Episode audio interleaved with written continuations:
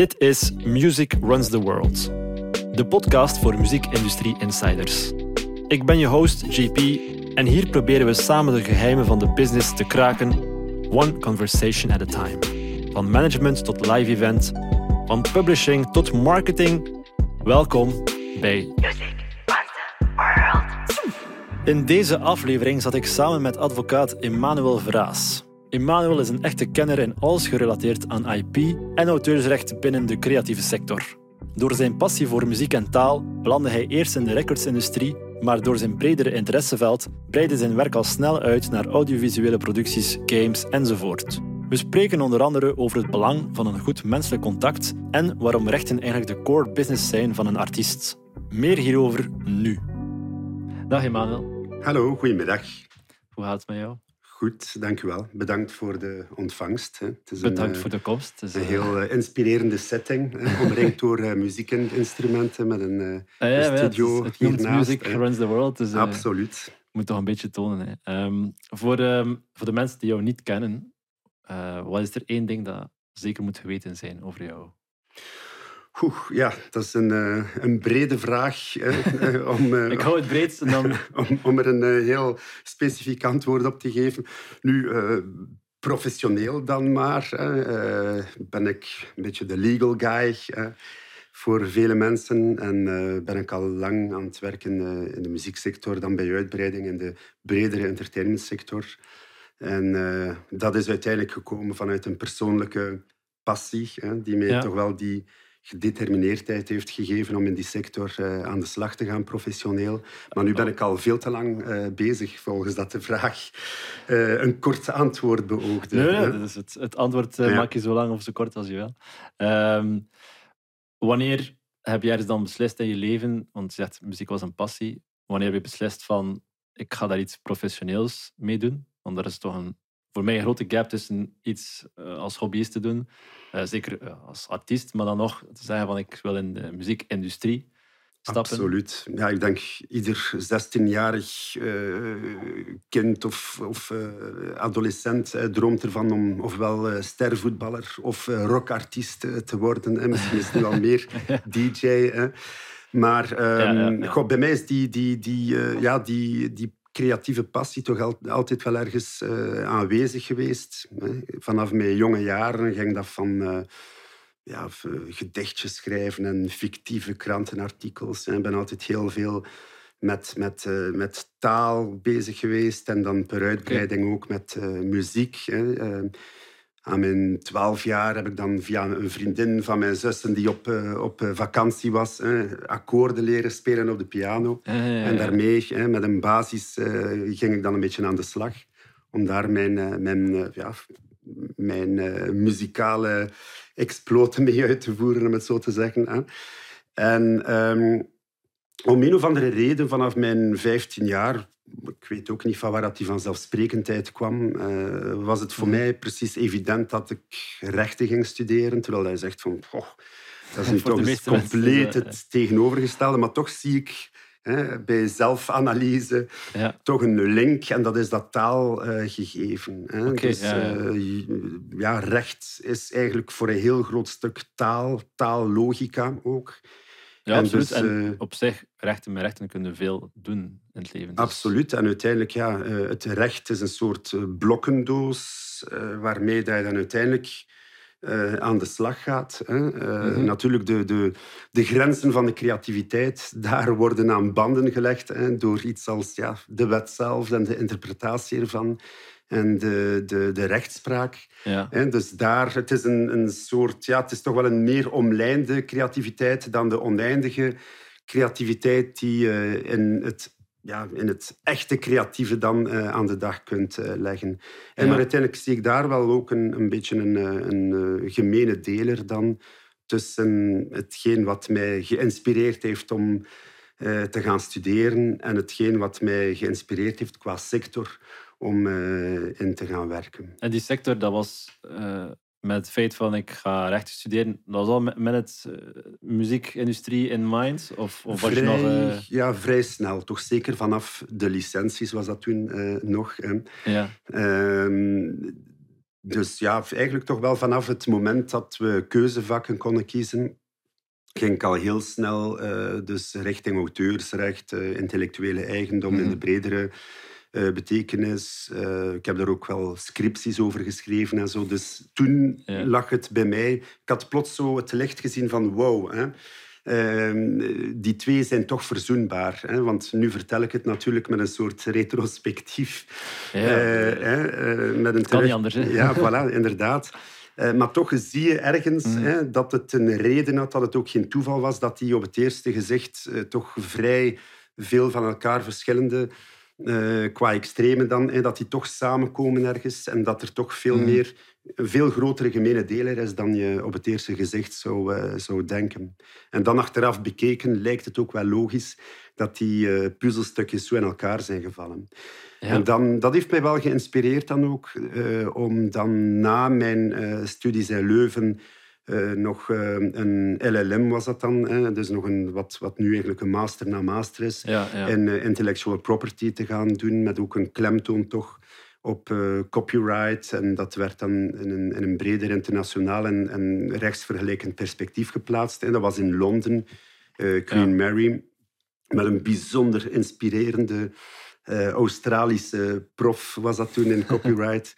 Uh, die heb ik eh, vernomen onlangs overleden is. Maar dat was een, een man die ja, een rondwandelende encyclopedie, niet alleen wetenschappelijk, maar ook qua ervaring. Die had mee de grote verdragen onderhandeld voor de, de, eh, de record-industrie en zoveel meer. Dus die man, ja, dat was echt een, eh, een vat vol anekdotes die de materie echt levendig maakte. En dat sterkte mij nog eens, hè, want daar moet je natuurlijk geluk in hebben dat je een beetje een inspirerende guru uh, voor je hebt. Hè. Nee, maar dat is zeker in, in, recht. Ik, ik heb fiscaal recht gehad ook in mijn studies.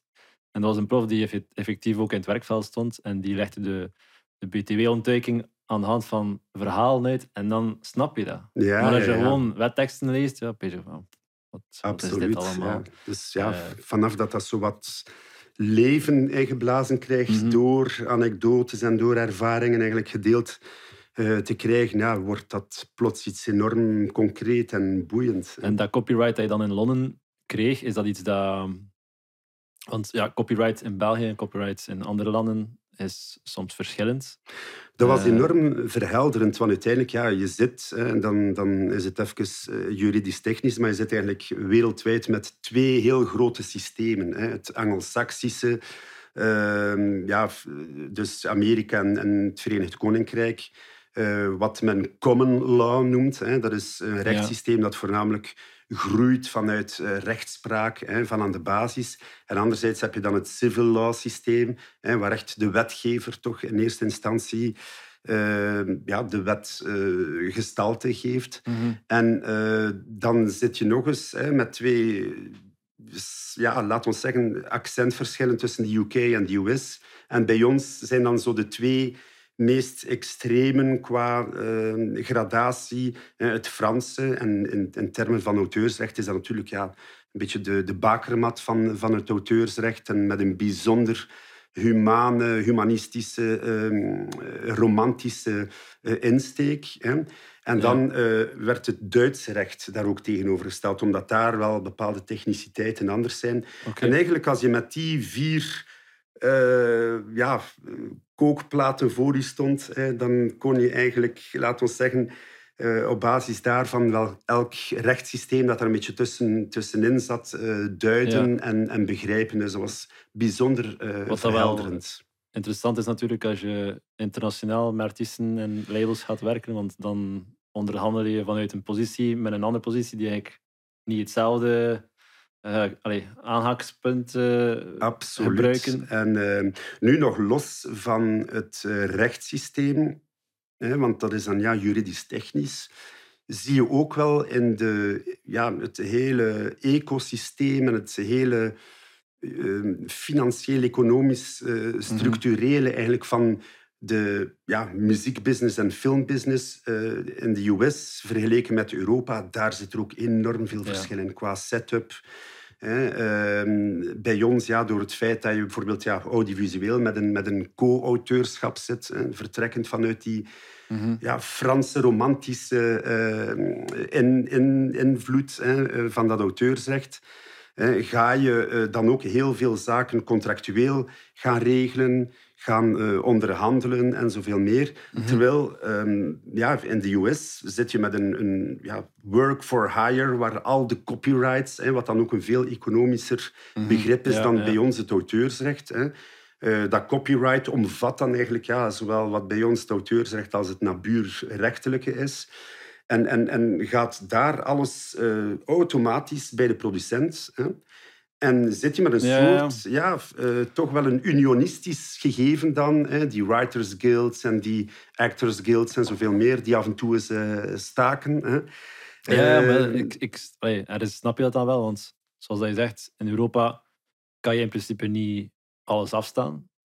Maar in Amerika wel. En dan, ja. En voor een som geld zijn, want hier is alles. En, voilà. en, anderzijds, ja, en anderzijds, door dat, ja, een beetje dat uh, unionistische, dat syndicale toch, hè, dat daaruit voortkomt natuurlijk, uh, zie je dat wel, dat er veel meer zaken ook, uh, qua residuals en zoveel meer, toch meer zaken richting de auteurs en de, en de uitvoerders, dat er ja, veel zaken terugvloeien naar hen, of bijkomende vergoedingen uh, worden genegocieerd. En dat is natuurlijk ja, de bargaining power, de onderhandelingspositie van zo'n guild, van zo'n collectief uh, gegeven. Hè. Ja.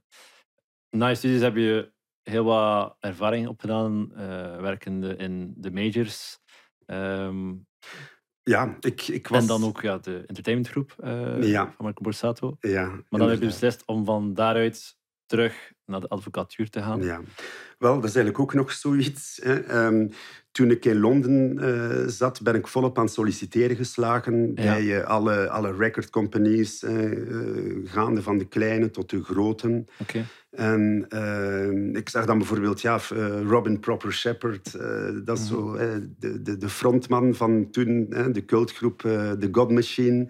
Die heeft dan later een solo-project gestart in Sofia. Die, zat, die woonde, het is een, een Amerikaan, maar die woonde dan in Londen en die had daar zijn recordlabel. Ik ben daar letterlijk nog aan de deur gaan aanbellen. Hè. Uh, om te vragen als ik uh, daar niets kon voor doen. Hey, achteraf bekeken een beetje naïef. Dat was, natuurlijk, was pre-internet. Uh... Dat was, ja, dat was... of ja, juist. Hè. Pre-social media. Ja, voilà, inderdaad. Toch, ja, dat was juist een brievenbus. En die mensen waren vrij verwonderd als ik daar voor de deur stond. Maar toch, hoe dan ook, hè, was ik aan het solliciteren geslagen. En dan ook nog bij Sony in België. Maar dan op dat moment, ja, eh, we zaten rond de millenniumwissel. Uh, Napster uh, had juist een enorme mm. schokgolf veroorzaakt in de muziekindustrie. een beetje alle vanzelfsprekendheden van, mm. van het ja, vermarkten en, en het pushmodel eigenlijk van de, van de major companies en de recordindustrie in het algemeen. veroorzaakt. Dus dat was alles behalve een, een, eh, een ideale periode om, om in de industrie te willen gaan werken. En, um, dus ook, ook als legal. Ook als legal. Ook als uh, legal. Hè. Overal is er dus downsizing. Dat er dan meer werk is. ja, inderdaad. Illegale piraterij. Ja. Maar uh, nee, inderdaad. Maar uiteindelijk, ja, bijvoorbeeld bij, bij Sony, juist op dat moment hadden ze dan beslist om, om alles ook Benelux te gaan organiseren. Waardoor ja, ze dan okay. op dat ogenblik dan, of toch in, in die maanden, geen, niemand in Brussel meer gingen bijnemen. Ben ik, dan, ik had altijd gezegd, nooit advocatuur uiteindelijk ben ik dan toch uh, ja, mijn stage begonnen als advocaat. Nu, ik heb dan nog het geluk gehad uh, om vrijwel onmiddellijk ja, uh, in het auteursrecht te kunnen werken, wat op zich al een enorm geluk is. Hè. Dat is zeker niet aan iedereen ja, ja. gegeven, hè, dat geluk om dan toch ergens in uw specialiteit of toch hetgeen of ja, in uw voorkeurmaterie onmiddellijk aan de slag te kunnen, quasi fulltime. Mm en dan, ehm, ja, na een tijdje uh, kwam er dan een, uh, een positie vrij bij uh, eh, IMI. Hè. Mijn, mijn voorganger, Luc Gullink, die, die vertrok hè, om, om zelfstandig aan de slag te gaan. Dus zijn positie kwam vrij en ik ben dan daar gaan solliciteren. Okay. Heb, heb het geluk gehad om, om de job te krijgen. dat was 2004. En, ehm, en dan ben ik uh, inderdaad uh, vier jaar aan de slag geweest bij EMI. Tot het moment uh, dat waren zo nog een beetje de, de last years of rock and roll. Uh, maar dan, ik kan het niet over me spreken, maar... Uh. maar dan eind goh, 2007 zal het zeker geweest zijn, is EMI overgenomen geweest door, door een private equity fund. dus van de beurs gehaald en... en, en ja, dus uh, goh, wat was de hoofdzetel nu terug? Maar in Londen in ieder geval. Hè. Ja, ja. Uh, plots liep het rond met finance people. Hè. De, de suits uh, werden ze genoemd. En dus het was niets anders dan rapporteren omwille van die due diligence die passeerde of die gebeurde op dat moment. En echte business werd er niet meer gedaan. Hè. Dus dat was een beetje een standstill. En ook ja, natuurlijk een enorm uh, ja, ja, toch een, een, een, heel triestige atmosfeer. Hè? Mhm. Iedereen had het gevoel dat zo echt de, de, de plug uit het uh, kloppende creatieve hart van, van, van het bedrijf werd getrokken. en uh, plots werd er geredeneerd alleen maar in cijfers en, en, en rapporteren en zoveel meer. En uh, het was in mhm. die periode dat ik dan uh, ja, in, in, contact was ook met die entertainment group. Hè. Het was toen een beetje de, de new kid uh, in town. die, waarbij alles mogelijk was. Die, die, die, die, die, die lieten veel stof opwaaien, want ze, ze namen van alles over. televisiebedrijven, producenten. Um, die, die maakten muziekopnames, deden music management. Eigenlijk ja, de, de, wat we zouden zeggen de 360. Hè, uh, daar waren ze mee, bezig. En zij hadden toen in België nog geen uh, legal en business affairs. Um, en daar ben ik dan gestart. Dat was dan uh, halfweg 2008. En, uh, maar uiteindelijk, ja, we weten allemaal wat er met eh, die entertainmentgroep is gebeurd. Hè. Vanuit Nederland uh, zijn ze toch, ja, hebben ze zichzelf wat uh, vastgereden. En um, dan was dat voor mij het omslagmoment, omdat het lot van, van de Belgische branch eigenlijk absoluut, ja, eigenlijk enorm onzeker was op dat moment. Mm heb ik toen beslist om, ehm, om terug zelfstandig aan de slag te gaan. Als advocaat? Als advocaat. Uh, maar ja, uiteindelijk, what's in een name? Hè? Want ik had voordien gezegd, nooit terug advocaat. Hè? En, en uiteindelijk ben ik het terug geworden. Ja, ja. En, en, en, waarom, waarom was dat? Waarom nooit terug advocaat? Ja, omdat het mij zo beviel uh, om vanuit ja, de buik van die sector te werken eigenlijk. En, en maar wat ik toen niet besefte, is dat je, dat, ja, dat je daarvoor geen EMI of, of, uh, ja, of een andere company name op je uh, businesscard moet staan hebben. maar uh, dat je eigenlijk als freelance, om het dan maar een keer zo te zeggen, hè, als, als zelfstandige, als advocaat in mijn geval, hè, dat je eigenlijk een enorm goed overzicht hebt hè, over het hele veld. Mhm. En je breekt eigenlijk uit de grenzen van één bepaald uh, ja, perspectief, vanuit uit, één uh, bepaald uh, uit, allez, zichtpunt hè, van één bedrijf, heb je eigenlijk het geluk om, om een overzicht te hebben. Van, Niet alleen ehm, over de verschillende ehm, ja, subsectoren, gaande van, van de mhm. recordindustrie tot audiovisueel, tot de gaming, tot publishing, wat dan ook. Hè. Maar ook ja, omdat je de ene keer werkt vanuit een, laat het mij dan investeerderskant noemen, en de andere keer vanuit een creatief standpunt. En dan snap je ook wel wat dat de, de, de gevoeligheden zijn van elk van beide. Hè? Dus uh, ieder, iedereen, het is een ecosysteem waar iedereen elkaar nodig heeft. En, mhm. en ze hebben een complementaire, een complementaire rol te vervullen, maar ieder met zijn uh, gevoeligheden. En het, het, het geluk dat je hebt als zelfstandige om uh, om vanuit die verschillende perspectieven te gaan nadenken, dat geeft eigenlijk een enorme meerwaarde en, en, en, en dat versnelt het onderhandelingstraject enorm. En dan ga je voor geen enkel standpunt van waaruit hij negocieert, ga je nooit onmogelijke dingen gaan vragen die, die ingaan tegen het belang ook van die... En, en de drijfkracht, de drijfveer van die andere partij. Want uh, voor een lange termijn samenwerking en, en doorgaans zijn het toch wel dergelijke contracten die, die worden gesloten in de entertainment business. heb je eigenlijk een motivatie nodig en, en een, ja, een drijfkracht eigenlijk vanuit beide partijen mhm. met een gemeenschappelijk doel.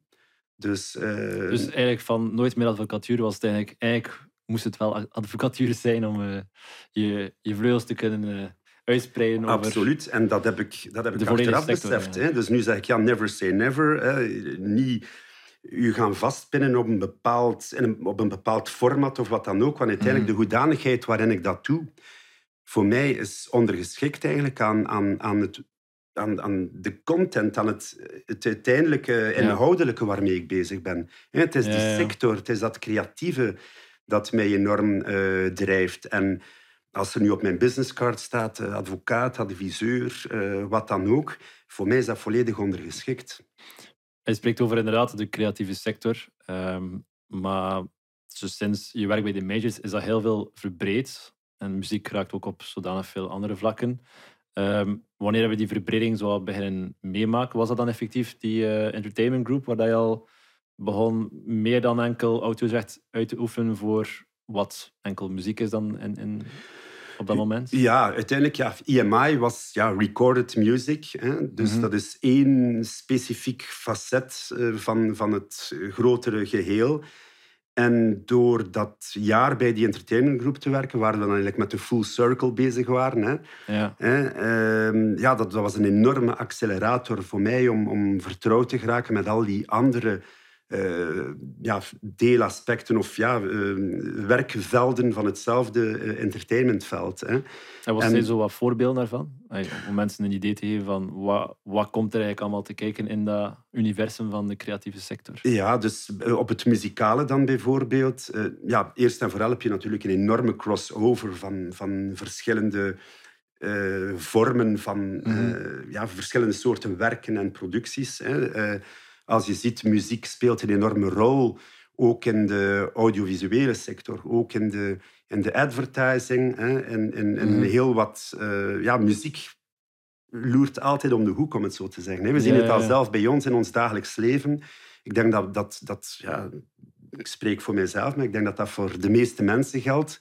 Hè, dat er weinig dagen zijn, of misschien zelfs geen, zonder muziek. Hè? Dat is, dat is uh, denk inderdaad, zo uh... bepalend. Hè? Dat is een beetje de, de, de soundtrack van uw leven bijna. bijna hè? Dat, dat, ik, ik, ik, herinner mij nog dat dat een quote was hè, uit een persartikel om, om, om uh, playlists en zo van, van Spotify te kenmerken. Hè? Dat je eigenlijk de, de soundtrack van uw leven kunt...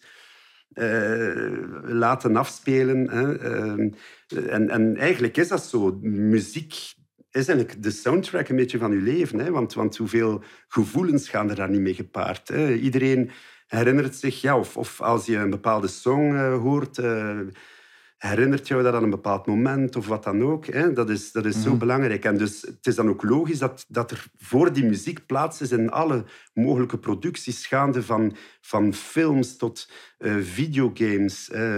En, en nu zien we dan nog naar uh, soundbooks en zoveel meer. Hè? Dus muziek is overal. Dus dan eigenlijk puur juridisch bekeken uh, brak ik uit, binnen de muziek brak ik uit de voegen van het pure recording ook naar, de, naar de publishing. Hè?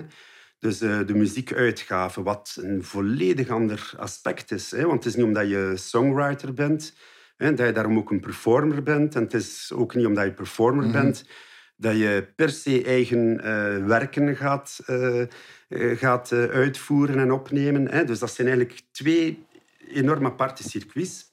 En dat besef je ook maar ten volle natuurlijk door, ja, door daarin te werken en dat juridisch ook te zien en ook ja, economisch. Uh, hoe dat, dat in zijn werk gaat. ik vond dat een heel interessante stelling. Ik had er zelf nog nooit over nagedacht. maar dat muziek altijd een of de muzieksector toch een pioniersfunctie speelt voor alle andere creatieve sectoren. Effectief, uh, ja. Kan je dat nog een keer uitleggen? Ik vond ik wel vrij, vrij... Ja, dat was een beetje in het kader... Denken, ja, een beetje in het kader van heel die digitale revolutie en wat er... Uh, ja, eerder vermeld al wat er met, met de Napster uh, was gebeurd rond de, ja, exact, exact. rond de e-wisseling. Nu inderdaad, ja, muziek heeft altijd zo'n beetje op de frontlinie gestaan om, om, om, om wentelingen te gaan incasseren. Hè. En velen zeggen, velen wijzen dan met een beschuldigende vinger van jullie zijn te sloom geweest en te traag en te pretentieus en arrogant. Jullie wilden eigenlijk alleen maar jullie eigen push-model voorop stellen. Mhm. En jullie hebben te weinig rekening gehouden met het digitale. Maar bon, het is ook maar achteraf dat je zo'n zaken allemaal uh, ten volle uh, beseft. Hè. Dus uh, ik denk niet dat het iets bijbrengt met daar in, in verwijtende termen over te spreken. Maar uiteindelijk, het is wel zo gebeurd. Dat was plots een enorme aardverschuiving die teweeg werd gebracht. Hè. Eh, het besef dat uiteindelijk ja, die, die, die touwtjes niet meer volledig in handen waren. Want uiteindelijk met de mhm. digitalisering, eerst het gegeven in de jaren tachtig met het cd-schijfje, wat het uh, mogelijk maakte om een identieke kloon te maken, een identieke kopie eigenlijk van een, van een digitale opname. Hè. En dan zagen we alle alle markten, uh, al dan niet in België, waar er een woeker was aan aan, aan kopie-cd's van ICDC ja, tot... Uh, dus uh, dat was het eerste. En dan op, ook op school. Hè, vriendjes die voor elkaar eens een kopie trokken van, van de nieuwe Dire Straits. Of, en, en uiteindelijk, ja, als je dat nog eens samenbrengt met het gegeven van die interconnectiviteit, wat mogelijk werd gemaakt door het internet, en wat voornamelijk tot bij ons is doorgedrongen ja, begin de jaren 2000. Hè, met, uh, ik weet dat nog, uh, aan de universiteit. Dat was dan Kotnet. En dat was dan zo inbellen met een soort hè, modem. Um, ja, als je dat dan nog eens met elkaar verbindt, dan kom je tot dat peer-to-peer -peer, uh, model, wat Napster in essentie was. En dat die identieke clones, die identieke digitale reproducties, dan nog eens over het web konden worden uitgewisseld. Hè. Dat was, dus dat was een enorme crisis hè, voor, voor de muziekindustrie. Om te zien dat, dat, dat ze die, die macht daarover verloren was, over de distributie. En Kijk, de macht over dat... Over distributie. Die, over die, wel, ook over dat, die property. over die property, dat is inderdaad... Ja, want uiteindelijk, ja, dat distributieprivilege, om het zo te zeggen, is eigen. Hè, is, is er eigenlijk een, een, een facet eigen aan die intellectuele eigendom, hè, aan, aan die mhm. vermogensrechten die aan die werken, aan die opnames uh, verbonden uh, zijn. En um, uiteindelijk, wat hebben we gezien? Ja, een beetje in de slipstream daarvan. Hè. Wat was er nog op digitale dragers? Hè? Dat waren de dvd'tjes. Hè. En uh, ja, dat werd dan ook op diezelfde manier, hè, de, de BitTorrents van deze wereld, hebben dat dan ook mogelijk gemaakt voor, uh, voor films. Hè, die, uh, en dan zelfs nog voordat ze gereleased werden in, in Hollywood. We zijn er ook al stil aan. voilà, hè, zagen we ze al. En, en je kunt daar niet al te grote verwijten gaan in maken. En dat is eigenlijk een beetje wat er gebeurd is dan begin de jaren 2000. We zagen dan een enorme repressie, voornamelijk gedreven vanuit IFPI, waar de kleine download, downloadende student van op zijn zolderkamer eigenlijk een dagvaarding binnenkreeg, omdat ze hem via zijn IP-protocol hadden kunnen traceren. En die werd dan, die werd dan exemplarisch, bij wijze van spreken, op de grote markt terechtgesteld als voorbeeld, als afschrikmiddel uh, voor, de, voor de rest van de bevolking. Hè. Maar dat is natuurlijk ja, uh, niet echt een houdbaar model. Nee, nee. En dat, ja, dat, dat, maakt ook uzelf als industrie helemaal niet sympathiek. Hè. Even een korte boodschap van algemeen nut. Vind je deze podcast leuk? Of heeft het je al iets kunnen bijbrengen? Can you show it some love? Volg of abonneer je op Spotify, YouTube of waar je ook luistert. En deel het gerust met een vriend, want hoe meer liefde deze podcast krijgt, hoe interessanter de gasten worden. Back to the podcast. Maar, maar is, ja, ik, ik, snap het inderdaad. Het komt erop neer. Doordat muziek eigenlijk de eerste was om telkens in die evoluties die... Er is wel ja, een, een, slag geven in het marketingmodel of in, in het verhandelingsmodel. Waardoor dat als een, als een film dan daarna volgt, is er wel zijn er al dingen in plaats die het, het, de, of het opvangnet veel, veel sneller gaan vergemakkelijken. Absoluut. Hè. Ja, er is, uh, als er al een, een, een, precedent is, kun je min of meer daar al een beetje gevolgen uittrekken en zien hoe dat, hoe dat ja, hoe dat daarop gereageerd wordt en wat dat adequate middelen zijn om daarop te reageren. Hè. Dat is eigenlijk met het streamingsmodel ook een beetje ja. gelijkaardig. En uiteindelijk, uh, trouwens, ja, dat is een prachtig boek van, van David Byrne. Uh, hoe noemt het er eens niet? How Music Works of zo. Hè? Die geeft eigenlijk een enorm mooi historisch kader, een mooie tijdslijn van alle breuklijnen die zich ook hebben aangediend in de muziekindustrie. Mm -hmm.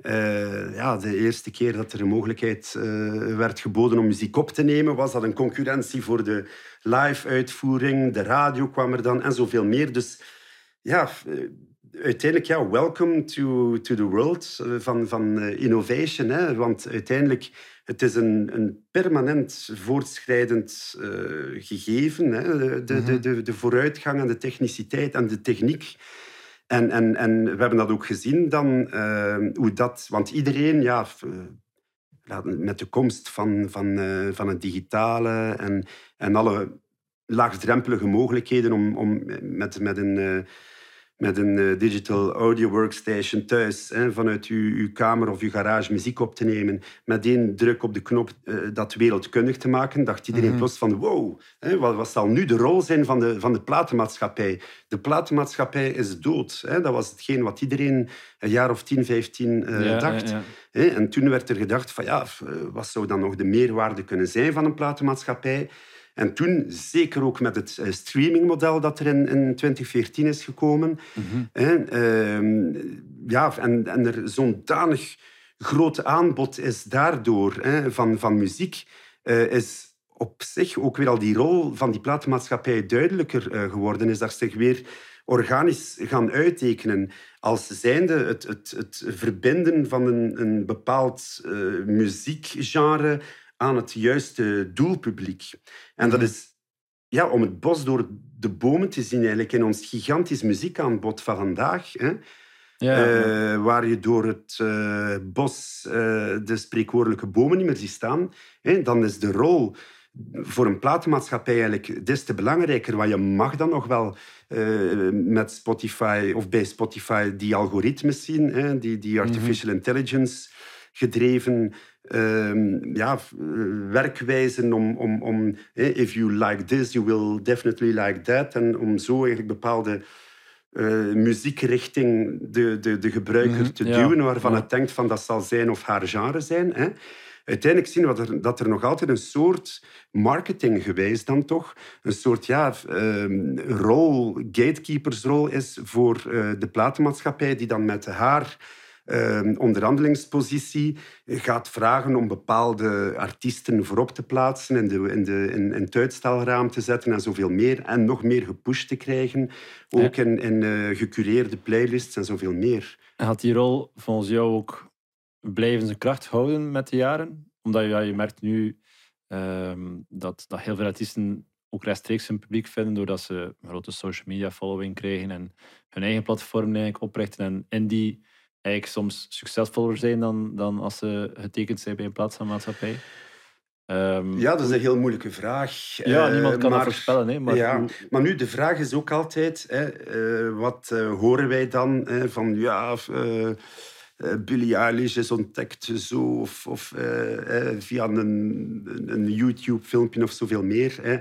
Goh, in welke mate uh, is dat waar? Dat kan, maar dat zou een bijzondere toevalstreffer zijn. Hè? Ik denk, het is altijd mooi voor de storytelling, dat dat op een soort organische manier is gebeurd. Maar de vraag is in welke mate is dat, is dat werkelijk zo? Hè? Want in die gigantische massa content, hè, mm. dat daar iemand uitkomt die dan plots viraal uh, leven gaat leiden en zoveel meer dat, dat, dat lijkt mij straf. Niet per se onmogelijk. Ik ben ook eh, niet echt een techneut eh, op dat vlak. Maar ik denk dat er altijd wel een groot stuk storytelling bij komt. En tegen dat dat zover is, die, die, die, die storytelling, dan is er zeker al een entourage mee gemoeid. Eh, waaronder misschien ook al een platenmaatschappij. Dus moeilijk om, om te voorspellen. Doorheen je werk is auteursrecht altijd, of IP, eigenlijk een beetje de rode draad, is onderliggend doordat je nu ook op al die andere segmenten werkt, met videogames, met, uh, met film. Je werkt ook voor uh, Adil en Bilal en die productiemaatschappij. Of productiehuis, ja. Dus je raakt een beetje aan alle, aan alle verschillende segmenten in die, in die sector. Is muziek door, doorheen al je werk eigenlijk de rode draad? Of gebeurt nu ook wel dat muziek eigenlijk er niks meer mee te maken heeft binnen dat IP-perspectief? Ja, omdat je nu spreekt van uh, het productiehuis, 18 Productions in dat geval, hè, waar ik alle legal werk ook voor doe. Ik vind dat fantastisch... het audiovisuele is eigenlijk een, een prachtig gegeven voor het auteursrechtelijke want je komt daar met heel veel zaken in, uh, in, in, uh, in aanraking, juridisch. Hè. Prachtig. Die hè? Want, want iets met muziek te maken. Uh, muziek, ja. Doorgaans wordt er voor een film ook een, een score gemaakt. Ga je mm -hmm. nog bepaalde tracks ook gaan clearen, gaan inlicentiëren. Maak je dan een soundtrack van de film. Dus alweer, muziek is daar een volwaardig component van. Ja. Maar dan het puur fotografische en het verhaal uh, gegeven. Hè? Dus je vertrekt ja, ja. altijd van een verhaal. Hè? Soms ga je dan een boek uh, gaan inlicentiëren daarvoor, hè? of toch de audiovisuele rechten daarvan. Of, of ga je misschien een, een, een soort ja, een, een bijbel mm. van iemand hè? daar rechten op gaan nemen. Uh, dat wordt verder uitgewerkt door een scenarist of scenaristen. Uh, dan, uh, komt er, uh, ja, dan ga je je cast gaan vastleggen, contractueel. Heel je crew, dat is dan ja, niet echt auteursrechtelijk gebonden. komt, er een, komt er een regisseur op de set? ga je je, je DOP, dus je, je, je camera de, ja, uw director of photography, om het ja, zo te zeggen, gaan aanwerven. dat is een beetje een understatement. Ja, maar um, dus je ziet eigenlijk, dat is een enorm breed uh, veld waar je enorm veel aspecten hebt uh, en die doorgaans toch ja, auteursrechtelijk doorspekt zijn. Dus dat is een, fantastische, een fantastisch universum in, om in aan de slag te gaan. En zoals je zegt, muziek maakt daar ook een onderdeel van uit. Hè. Maar dus ja, dat auteursrechtelijk, laat ons zeggen dat dat... Um, de rode draad is toch van mijn werk. Maar af en toe komen er ook contracten bij kijken die, die wel sectorieel, uh, laat ons zeggen, um, gangbaar zijn of daar hè, Ja. zich ook in, in, uh, in aandienen. Zoals, ik zeg nu maar, een, een, een managementovereenkomst of een boeking ja, oké, en ja. zoveel meer, die uiteindelijk met auteursrecht uh, niets te maken hebben, maar die, die wel inherent zijn aan, aan de sector. Ja. Je gaf in uh, een artikel die ik las over jou aan dat eigenlijk de core business van een artiest rechten zijn. Vind dat eigenlijk een hele Ja. terechte stelling. Kan je dat uh, een beetje verder verklaren? Ja. Allee, voor, zeker voor artiesten, dat ze snappen van... Ja, en wat wel, uiteindelijk, ehm, net zoals dat voor mij eh, initieel, of misschien op het eerste gezegd, hè, het creatieve en dat juridische eh, tegenpolen bleken, hè, Ja, ja. eh, is het eigenlijk ook zoals je kijkt naar de, de creatieve sector. Hè, Mhm. Ehm, als je dat puur juridisch, als je dat eh, puur juridisch analyseert, hè, ehm, dan zie je dat, dat de, de core business van het creatieve, hè, dat dat eh, rechten zijn. Dat zijn auteursrechten.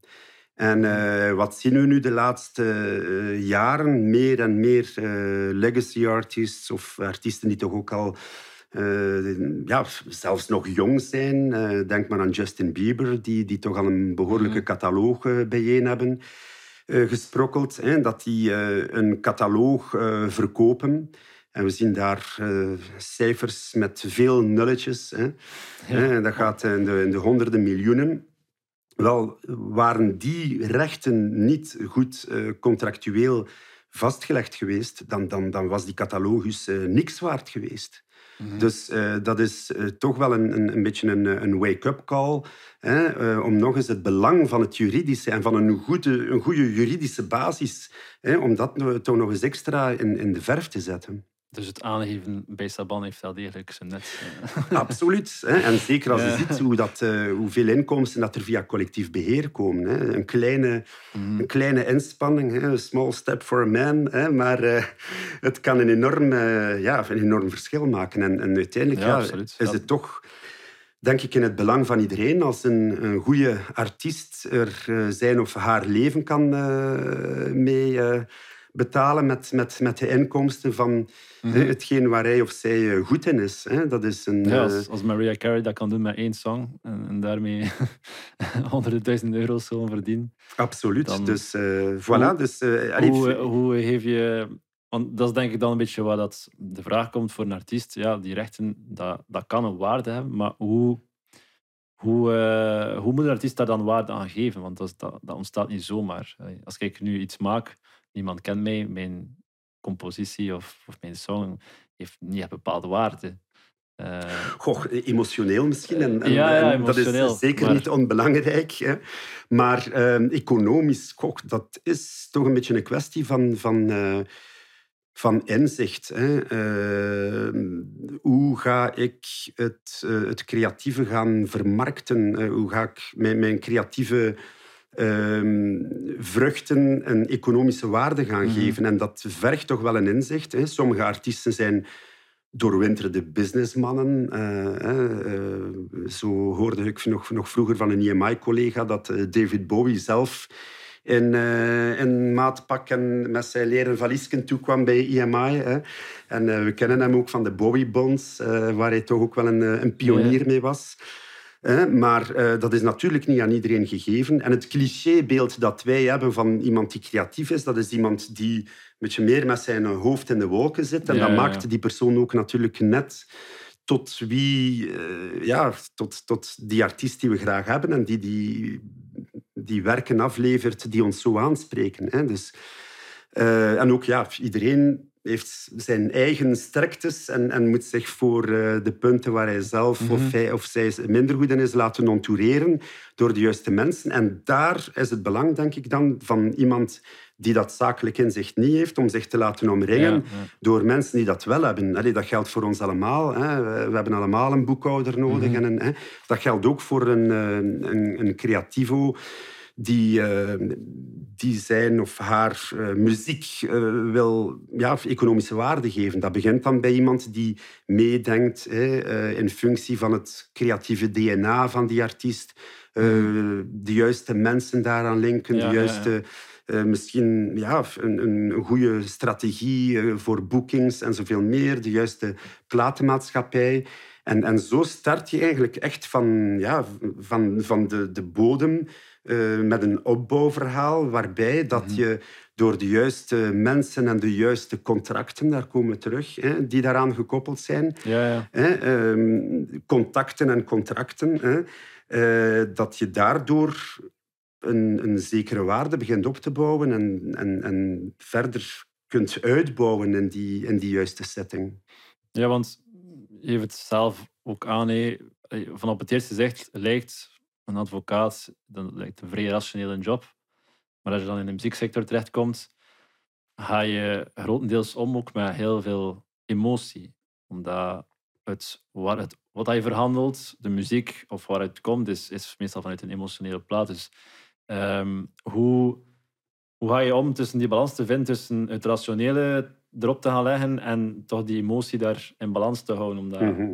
als je rond zit met die emotionele mensen of, of mensen met, die hun mm ziel eigenlijk gaan verkopen of het, een stukje van hun, hun binnenste. Goh, ik, daar, daarvoor precies komen ze naar u. Hè. Ze, ze verwachten niet dat je meegaat in die emotionele vibe. Het is heel belangrijk om die emotionele waarde naar, uh, naar waarde te schatten. Hè. Heel belangrijk. Hè.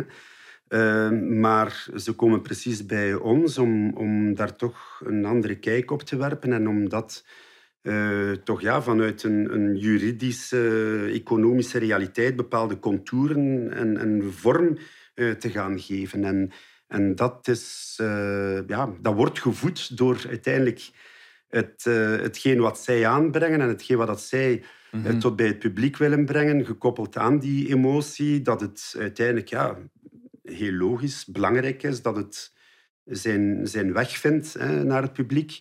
Mm en dat wordt dan gekoppeld aan wat is daar uh, juridisch, zakelijk voor nodig om dat uh, te gaan bewerkstelligen.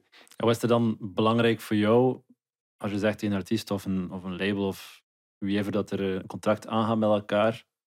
Wat, er, wat moet er eigenlijk eerst zijn om onder goede termen eigenlijk contact te kunnen aangaan over muziek? Ja, god. Um, uh, ja, in eerste instantie, nu wat ja, onderhandelingspositie, dat is iets wat natuurlijk altijd doorheen, Hè, dat, uh, doorheen een, een, onderhandeling wel uh, zijn invloed zal hebben. Maar in, in, als een artiest bijvoorbeeld bij mij komt, Uh, en uh, die zegt van kijk, uh, zou het mogelijk zijn om eens dat contractvoorstel... Ik heb een contractvoorstel van, van, van die of die record company. Hè. Kun je dat eens bekijken? Hè? De, de, de eerste vraag die ik dan stel... Uh, vooraleer ik zelfs die file uh, openklik, hè, is van heb je een goed contact uh, met die company? Hè? -hmm. heb je al goede gesprekken gehad met die, met die A&R? Voelt die persoon jou aan? zitten jullie op dezelfde golflengte qua richting? En met welke pace dat dat moet gebeuren en zoveel meer. Hè? Is er echt een visie? versterken jullie elkaar daarin? Vanuit die complementariteit. Enerzijds ja, het investerende mm Qua inbreng dan van, van, van de record company en dan het creatieve van, van de artiest. En, en, en ja, soms hoor ik dan verrassend genoeg van... Ja, goh, ik heb er eigenlijk nog niet echt mee gesproken. En dan, dan, dan zeg ik altijd van... Ja, god, uh, ja, gaat dat misschien eerst eens doen. Voelens uh, gaan, gaan temperatuur opmeten en zien hoe hebben zij het voor.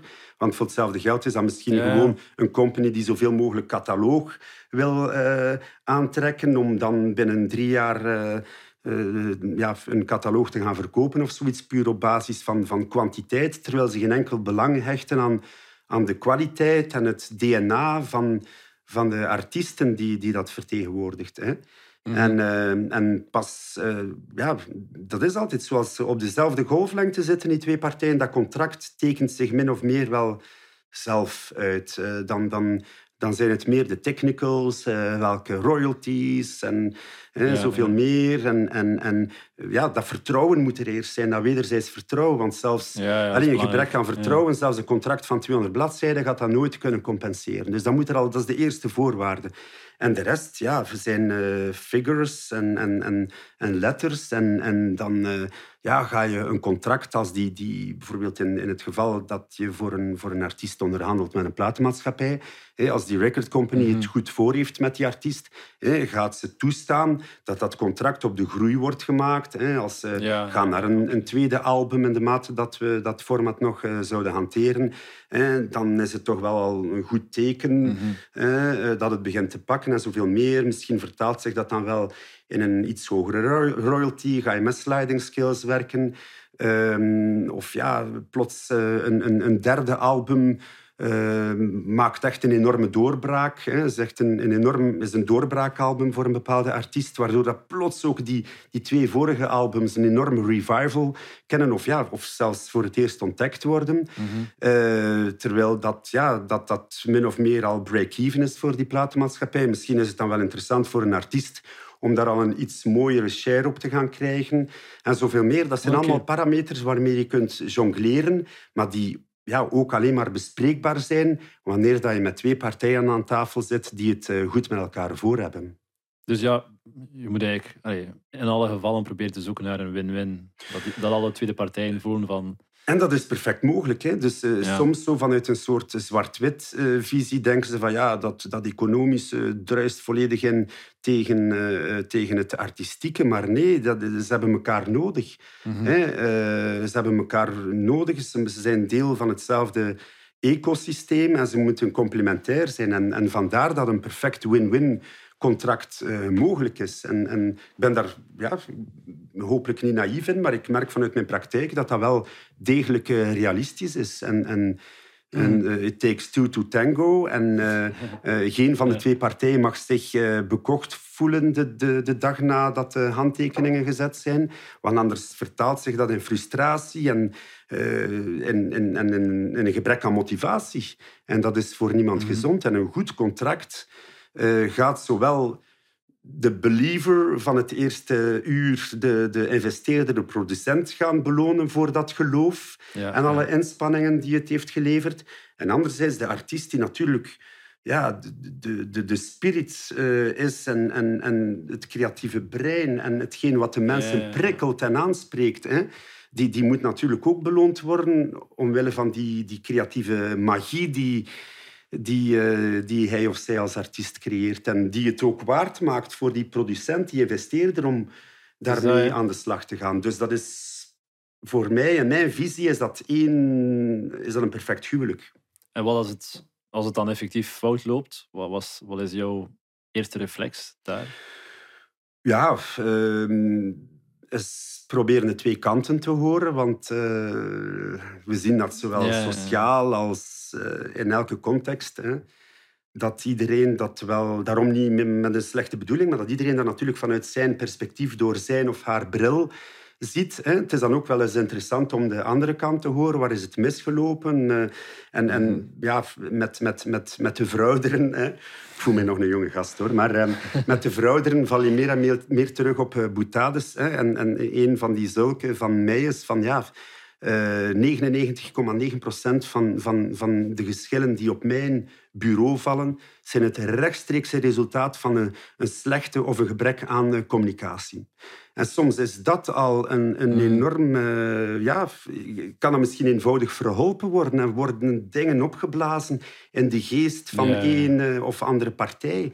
En kan gewoon eens rond de tafel zitten, enorm bevrijdend werken, dat iedereen eens zijn...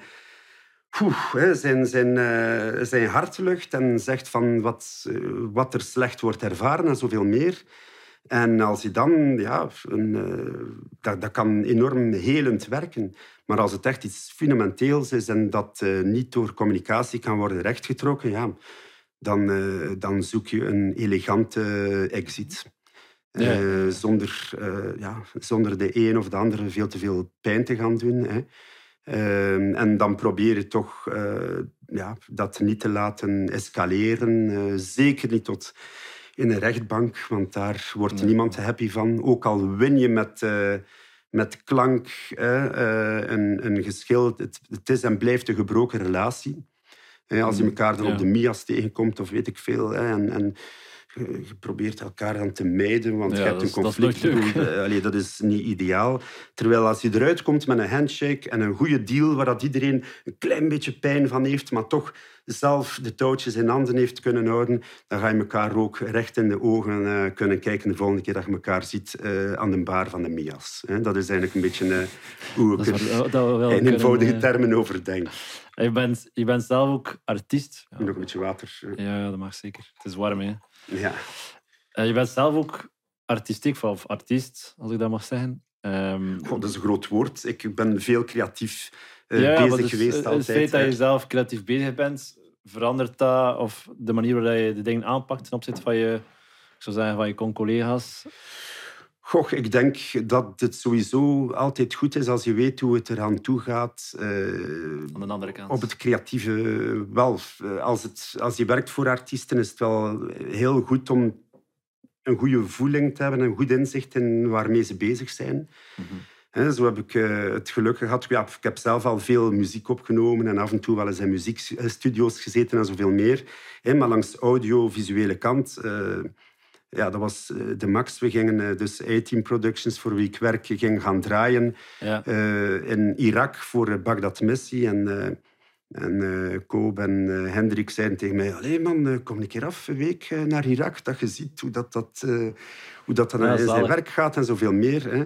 Wat eigenlijk fantastisch is. Ik ben hen daar nog altijd enorm dankbaar voor. Want natuurlijk, ja, in de eerste plaats is het een, een minder evidente uh, reisbestemming. Hè. Dus uh, daar heb je wel een, een, een, concrete aanleiding voor nodig om, om daar eens naartoe te gaan. Dus alleen al die, dat element, dat aspect was al bijzonder uh, magisch en, en ontluisterend. En dan ook het feit van eens een week mee te reizen met een filmset. Van s morgens vijf uur op die bus naar die locatie te rijden. Heel die opbouw te zien van de set. Dan de bus terug uh, om, om negen uur s'avonds. Iedereen volledig uh, ja, uitge, uitgeput of vermoeid toch van een heel zware dag. Nog eens onder een brandende zon erbij. En om zo ja, alles te zien gebeuren, dat geeft u alweer een goede voeling. Je spreekt dan met die mensen, want 90% van de tijd mm staat eigenlijk 90% van de set uh, ja, in een wachtmodus. En dat geeft u de gelegenheid om met die mensen te spreken. En dat geeft enorm veel inzicht en voeling hè, met, met, met de creatieve basis eigenlijk.